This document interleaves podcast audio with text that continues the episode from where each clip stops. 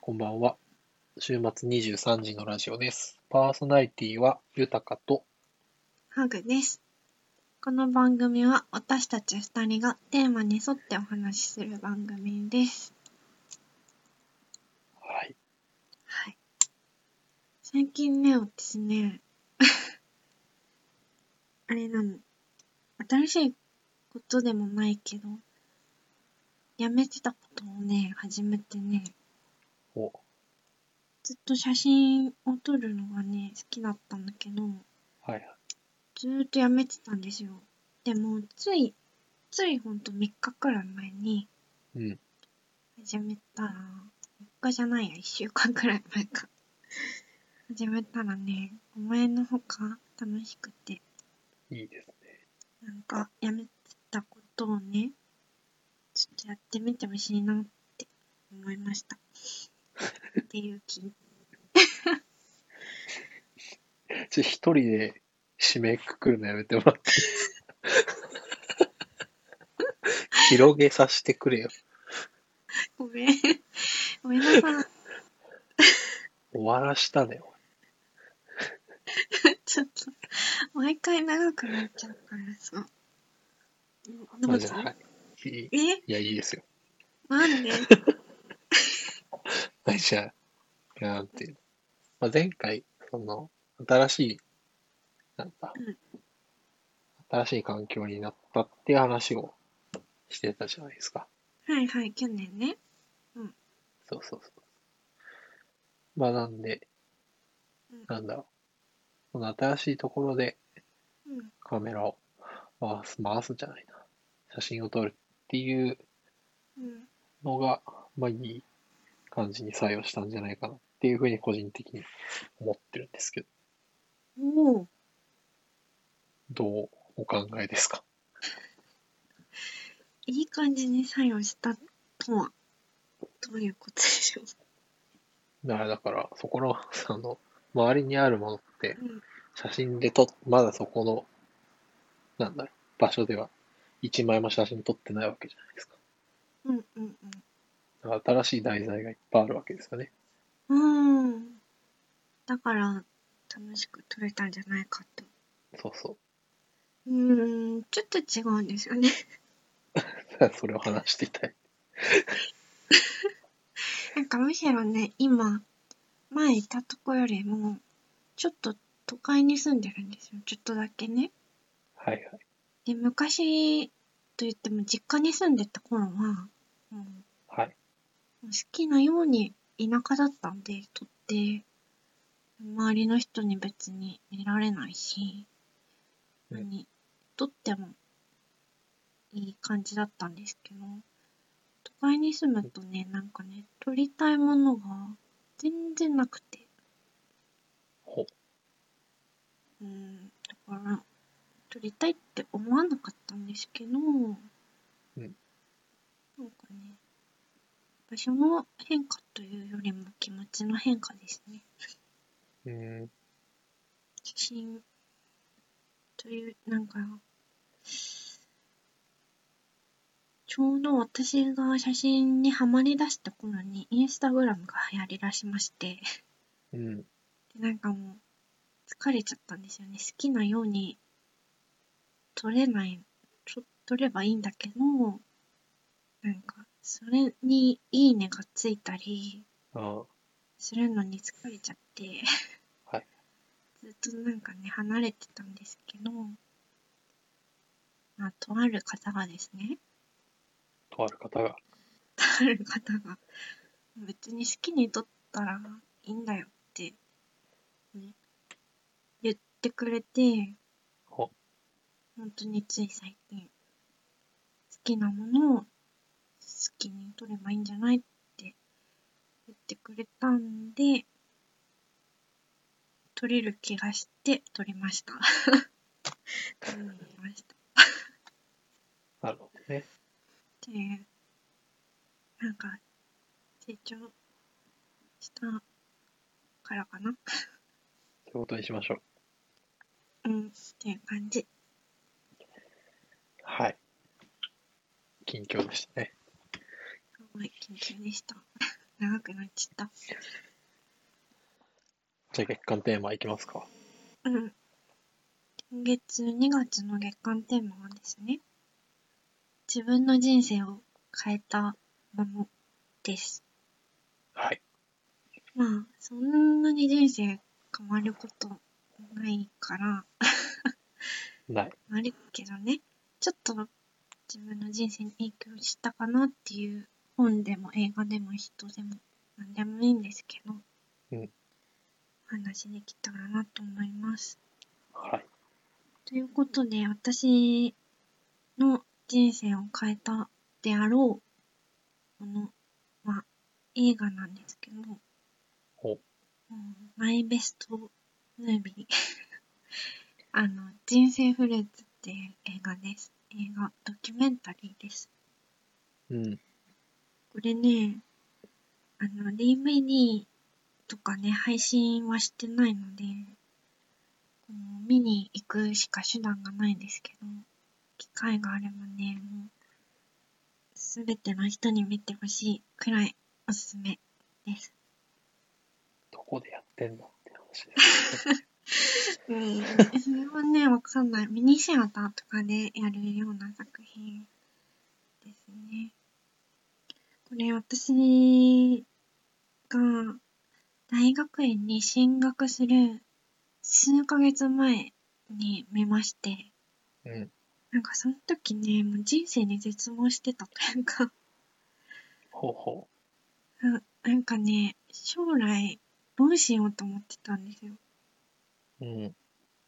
大学院に行くとは決めたものの、なんか行きたくなくなってきたっていう時期で、まあ、あるよね。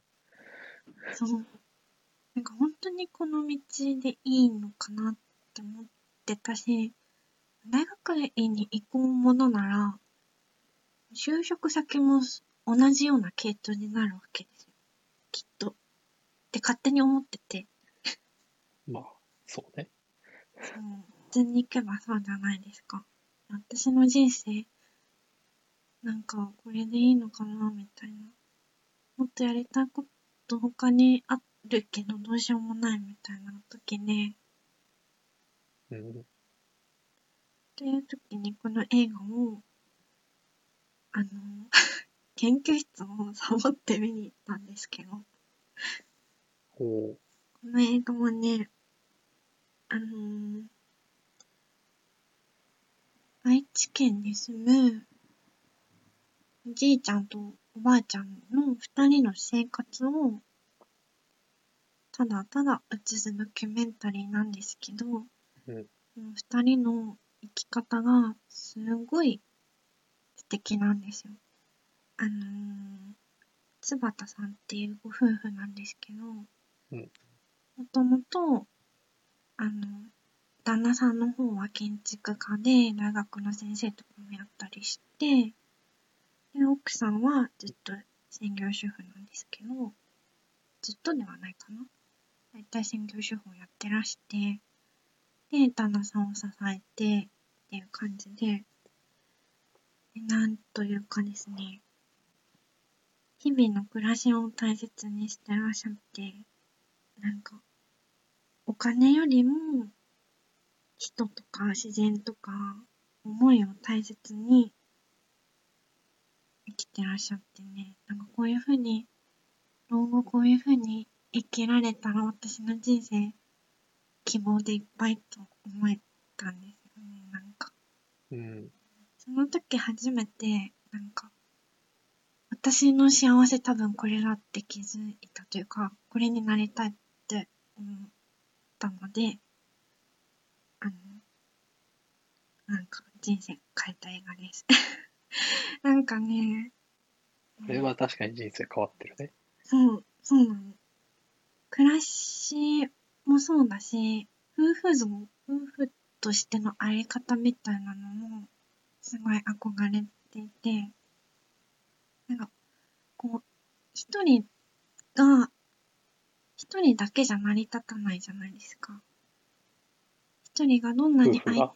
そうそうそう。一人の人がどんなに相手を思ってあげても、こうなんか、まあ、見返りは求めないです、求めないと思うんですけど、帰ってこないとさ、なんか夫婦として成り立たないというか、うまくいかないと思うんですよね。うん。だからそれが、おお互いを思いやるのが、愛情だなと思うんですけど、いそれがもう、その、二人だったんですよ、なんか。 すごいと思う。体現してるというか。そうそう、体現してる。あの、そう。 もう、言葉にできないけど。 なんかね、俊一さん、俊一さんっていう旦那さんが、はい。あの、秀子さん、奥さん秀子さんって言うんですけど、うんなんか、秀子さんは、僕にとって一番のガールフレンドだよって、なんかね、ぼそり、ぼそっというシーンがあるんですよ。うん。なんか、それにちょっとグッときまして、 この年になって、もう80歳か90歳か、90歳かな、くらいになって、そんなことを思えるって素敵だなと思って、うん。ねって言って、 そのまあね。まあ見れたら見てくださいって感じですね。そう、ぜひ見てほしいの。いや、たまに、本当にね、たまに、うーん、やってたりするのかな。見てほしいです。なんかもう、映画というよりも、素晴らしい、素晴らしい人生を見てるみたいなうん。感じです。あれ、確か、うん、まあ、映画はいつやってるかわかんないけど、うん。書書籍がなかったっけああ、書籍はね、いっぱいあるよ。いっぱいあるよ。 私全部持ってまして。えっと、暮らしを二人のね、なんか、お野菜作ったりとか料理したり、あ、そう。うん忘れてた。ひでこさんの料理も魅力なんですよ。うーん料理作ったりとかを、その、暮らしを見るなら、そのね、明日も小春日和っていう本とか、うん昨日、今日、明日っていう本があります。それ、それはね、写真が多くて、写真とひでこさんのレシピとかが見れます。あとね、二人の文章だったりも見れる本もありますね、書籍。 うえんっともしかしたら、止める暮らし。はい。そういうのの方が、まあ、触れやすいっていうか。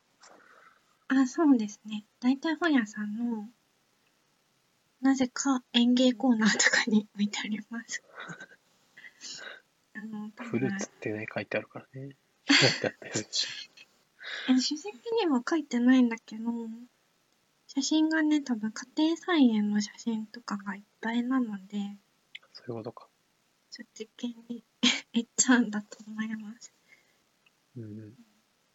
スローライフのコーナーとかにあるかもしれない。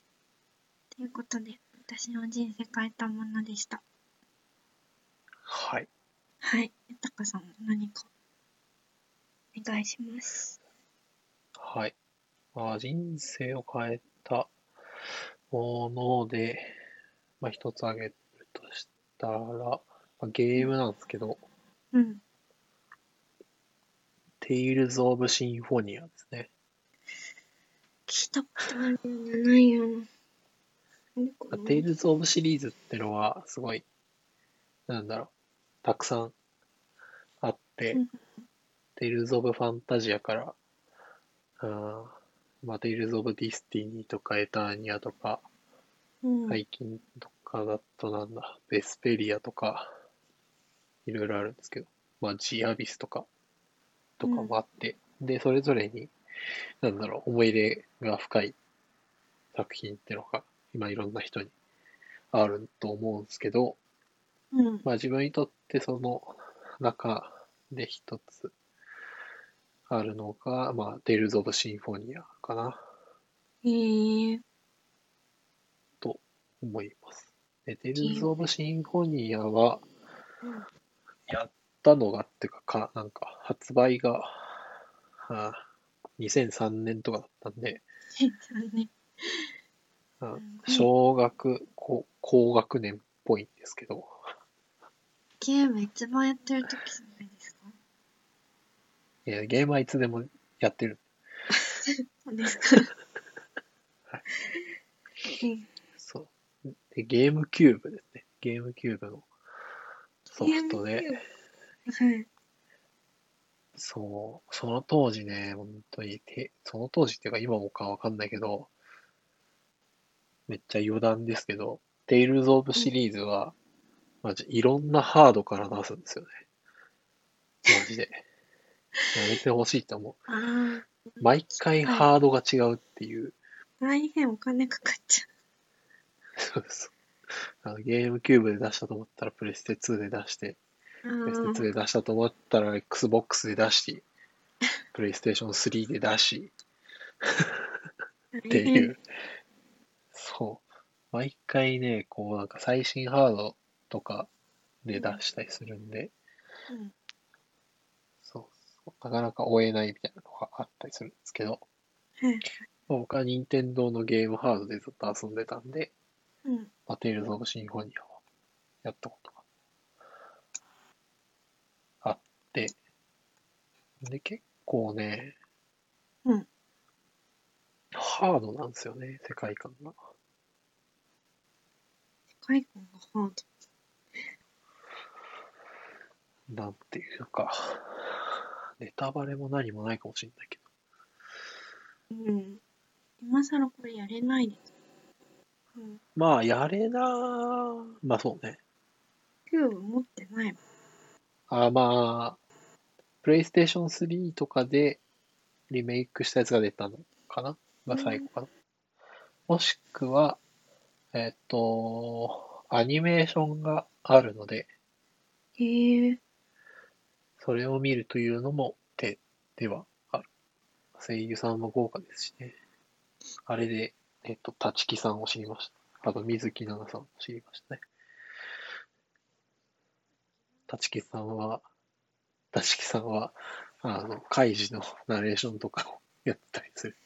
あと、イッテ Q のナレーションとか、ああ。19は。はいはい。このナレーションかな。はいはい。まあ、ハードな結構世界観で、一番最初は、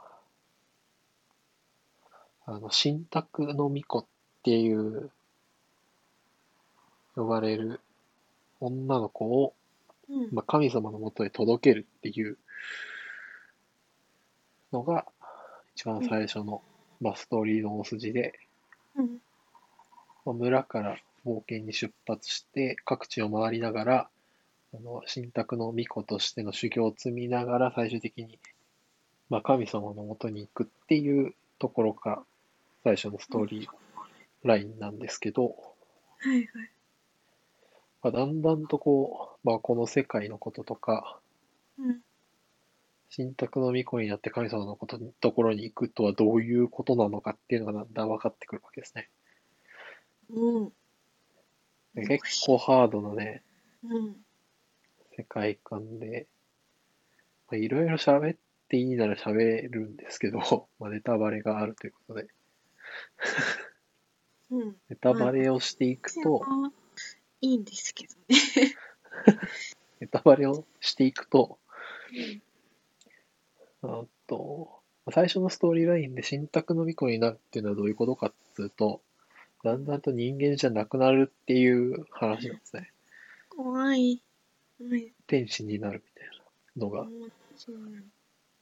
で、えっと、女神様がいるんだけど、その女神っていうのを入れる器になるっていうのが、うん。新宅の巫女のな話になってて、うん。で、そこで、まあ、主人公がロイドって言って、まあ、新宅の巫女になる少女っていうのがコレっていう二人は幼馴染なんですけど、うでん他にもね、いろんなパーティーがいるんだけど、まあそこで、こう、なんだ、そのコレットが、そういうふうに人じゃなくなるのはおかしいっつって、こう、うん最後の最後で、こう、反旗を翻して、ええすごい。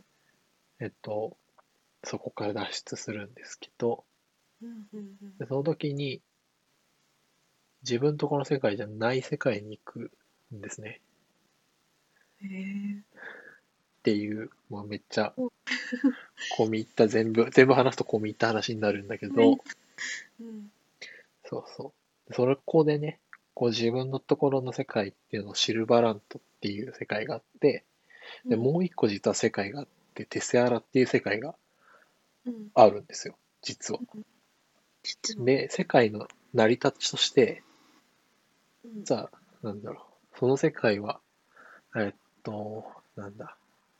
まあ、その世界のエネルギー源として、なんかマナっていうのがあるんだけど、それの供給され方が、うん毎回こう、新宅の巫女をうん出してもらって、その冒険を完遂すると、その世界にマナが供給されてくるっていうシステムで、ほううんシルバラントの信託の巫女が一番最後までこう行って天使になったらうんそっちの方にマナが行くようになってシルバラントの方にマナが行くようになってテセアラは供給止められるんですええでうんテセアラの方もまた信託の巫女を出してうんでそれが完遂されたらまたこうだから配分が変わるんだねそれでそれによってええでそんな世界になっててすごい世界なんか大変な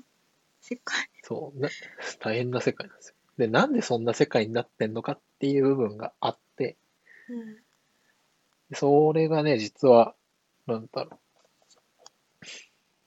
最終ボスというか、うんそのせっか、そういうふうに世界を作り変えた人がおって、うんそれがね、えっと、英雄と言われている、えっと、その、どっちもの世界でも英雄と言われているミトスっていう人もうがいるんですね。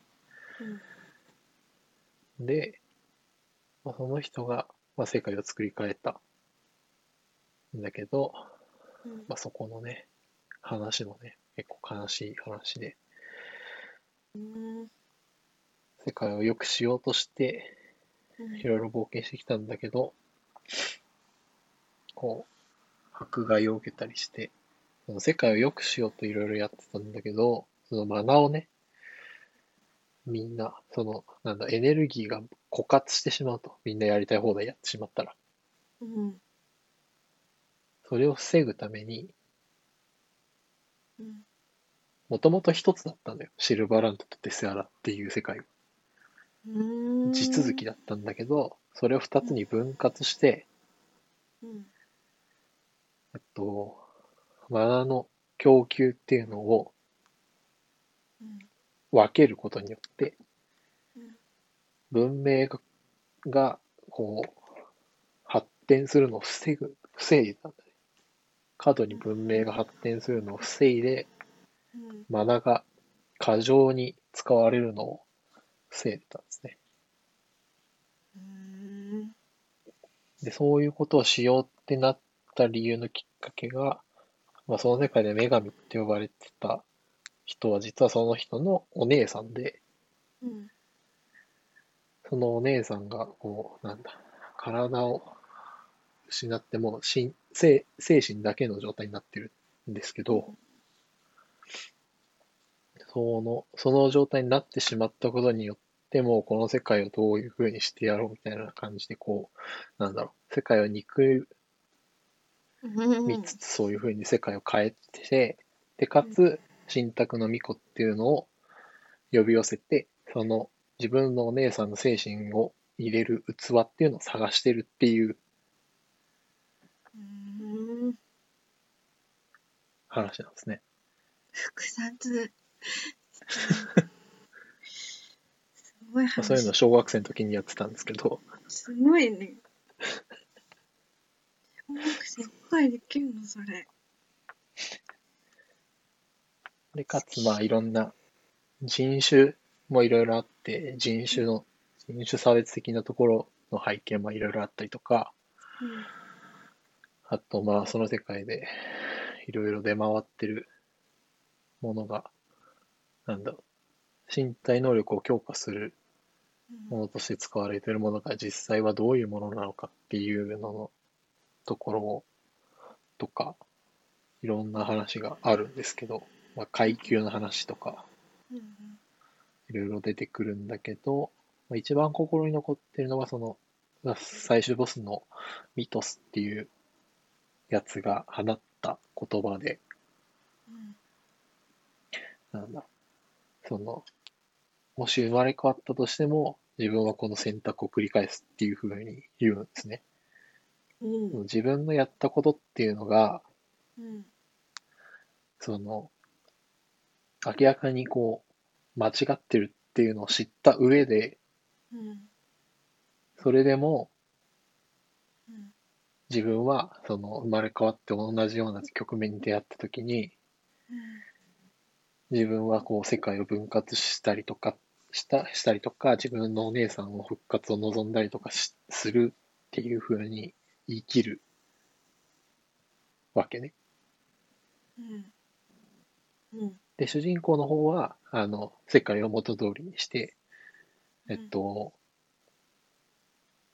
なんだ、まあ理想を追い求めるんですけど、だから、なんだろうな、そこの部分で、うんなんだろう人それぞれに正義があって、うんなんだろう、譲れない部分があって、しかもそれは、なんだろう、なかなか変えられないものっていうか、改心とかそういう話じゃない部分がやっぱあるんだっていうのが、そのミトスのね、うん生まれ変わっても同じ選択をするっていう言葉にこう現れてるなと思って、あーそのな、うん、そうね、まあそれまではだから、圧倒的に正しいことみたいなのがうんあって、うんそこに向かえばいいじゃんみたいな。うんみんなそれを知れば、同じことを考えたり、なんだろう。もう、なんだろう。それにのっとって行動するみたいなことを思ってたんだけど、うんそうじゃねえなっていううんのが分かったというか、すごす すごい最近でっすていねうのが、気づいたのそれええ最近ですよすごいね おーゲームした方がいいんじゃないそうかもしれないゲームですねいろんな話がね、出てきて、そのそこもね、やっぱ面白いところではあるんだけどね。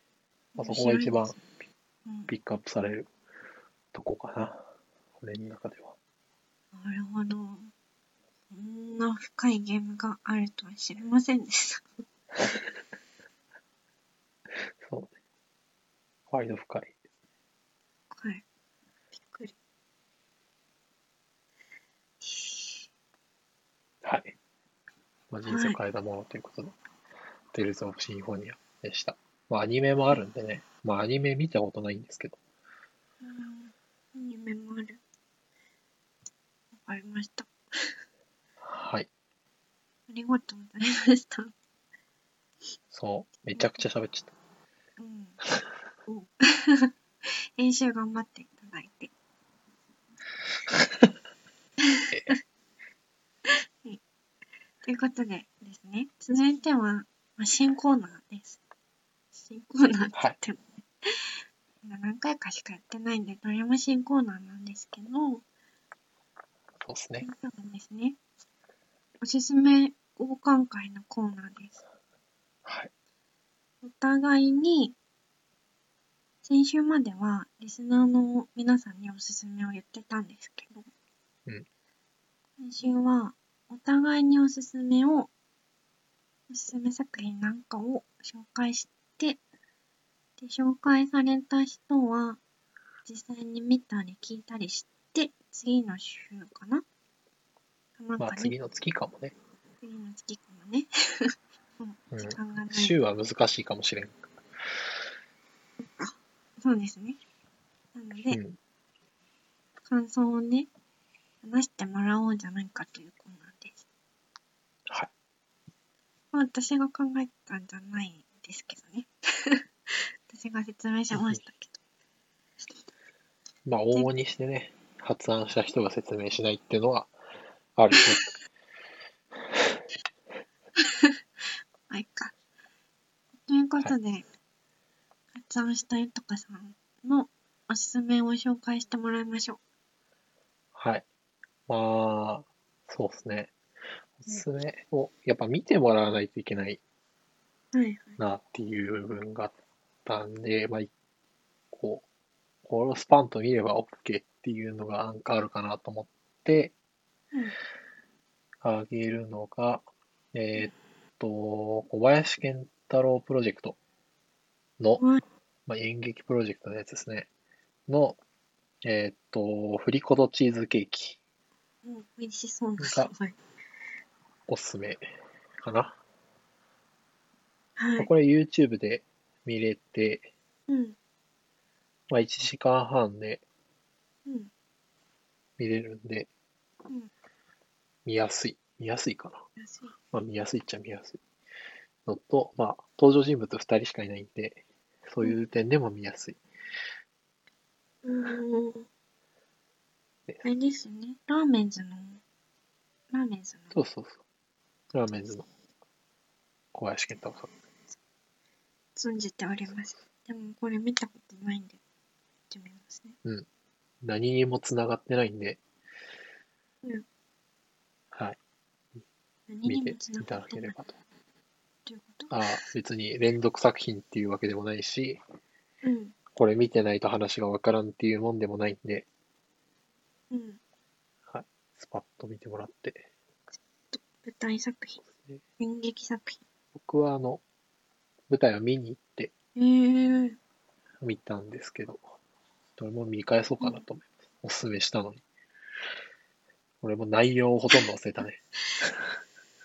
まあ、じゃあ見ていただいて、話しましょう。はい。楽しみ。見ます。はい。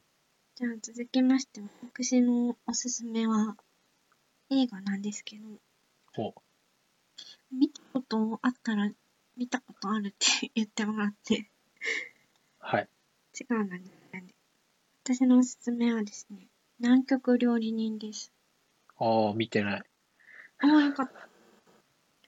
これね、堺井雅人さんが主演のそうっすね。映画なんですけど、南極観測隊の料理人が堺井雅人さんで、でん南極観測隊員のみんなに料理を作る作ったりとか、うんあの日常を描く描いてる作品なんですけど、うんなんかねなんかどこに行ってもご飯って癒しだよなっていうのとあと、うん大の大人がねバカなことをね ちょいちょいやるんですよ。大事だね。えなんか少年男の人っていつになっても少年の心を持ってるっていうじゃないですかああいうね。まさにそれだなと思ってちょっとクスッとできますしなんか料理したくなるし、うんなんか料理を作ってあげたくなるんですよねこれ見てるとうん。美味しい料理を作りたくなります。なるうんっていう作品なのでちょっと寒いけどほっこりできるんじゃないかなと思います。はいぜひ見てください。見ます。はい。はい。じゃあそろそろ時間ですかね。そうですね。と、この番組ではおすすめ情報など募集中です。概要欄のメールアドレスから、リスナーの皆さんのお便りお待ちしてます。と、メールフォームも最近できたので、そちらもご利用ください。はい。一応番組ツイッターもありますので、そちらでもチェックしてみてください。はい。ということで、今夜のお相手はハグと、豊かでした。